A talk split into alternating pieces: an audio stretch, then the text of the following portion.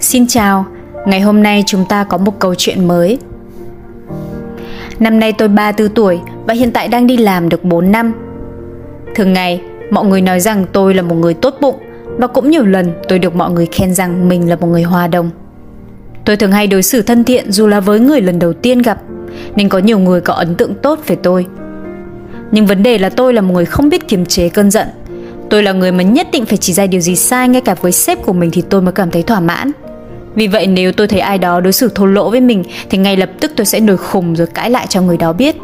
Hồi còn đi học tôi nghĩ rằng những hành động này là công bằng và trung thực, nhưng tại nơi làm việc thì ngược lại, chúng có thể cản trở công việc. Tôi tự nhủ mình nhất định phải nhịn và cố gắng kìm nén sự tức giận, nhưng tính cách như vậy thật khó để thay đổi. Tôi phải làm thế nào để có thể sửa đổi tính cách hay có giận của mình đây? Khi nghe câu chuyện của bạn, tôi thấy bạn dường như khá giống với tính cách của tôi hồi trước khi thực hành thiền. Tôi tự thấy mình là một người khá trung thực và chính trực. Vì vậy, tôi đã rất tự hào về chính mình và thường đưa cho mọi người lời khuyên. Tôi thường bày tỏ quan điểm của mình một cách thẳng thắn. Cái gì đúng thì nói là đúng, cái gì sai thì nói là sai. Vì thế tôi cứ nghĩ rằng chắc các bạn sẽ thích tôi như thế này. Nhưng thực tế là bạn bè của tôi thường khuyên bảo tôi thế này. Sao lúc nào mày cũng nổi giận vậy? Việc đó cũng chẳng có gì, nhưng sao mày lại dễ nổi giận như thế? Khi mày nổi giận tao thấy sợ lắm. Hồi đầu tôi đã không thể chấp nhận những lời họ nói với tôi. Thế nhưng phải đến khi tôi bắt đầu thực hành thiền và nhìn lại bản thân mình một cách khách quan thì lúc đó tôi mới chấp nhận những lời họ nói là đúng và tôi cũng đã biết được tất cả những cơn giận, bực tức đó đến từ đâu. Tại sao sự tức giận lại xuất hiện? Thứ nhất, sự tức giận là một dạng tâm trí nảy sinh khi mọi thứ không đúng với ý của mỗi người.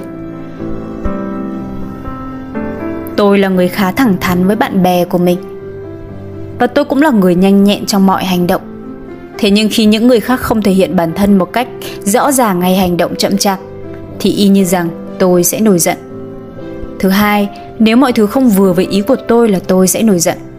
Khi tôi bị ép phải làm việc gì đó mình không thích khi tôi không được làm những gì tôi muốn làm là đương nhiên tôi sẽ nổi giận. Cả khi bị phản bội hay khi nhìn thấy cái gì đó trái với đạo lý cũng thế.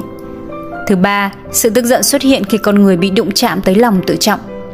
Nếu ai đó nói về điểm yếu hay tiết lộ bí mật của tôi trước mặt mọi người thì tôi không thể chịu được mà nổi giận kết cục là sự tức giận xuất hiện khi có gì đó trái với ý của mình hay khiến mình mệt mỏi khi gặp những tình huống đó, dù bạn có cố gắng chịu đựng hay tự nhủ mình rằng nhất định mình sẽ không nổi giận nữa, thì sự tức giận vẫn tiếp tục lặp lại. Nếu vậy, tại sao chúng ta không thể nguôi cơn giận và tại sao nó cứ lặp lại? Con người có mắt, mũi, tai, miệng và cơ thể hoạt động giống như một chiếc máy ảnh. Những thứ mình nhìn, nghe, trải nghiệm đều được chụp ảnh lại giống như thước phim và lưu vào trong não. Con người chúng ta suy nghĩ và hành động dựa theo những hình ảnh đã được lưu vào trong não.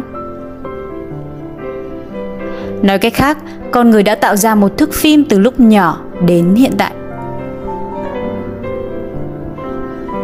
Đạo diễn của thước phim đó là mình, diễn viên chính cũng là mình, và người có thể xem thước phim đó là mình vì vậy người có thể xóa thước phim đó cũng chính là mình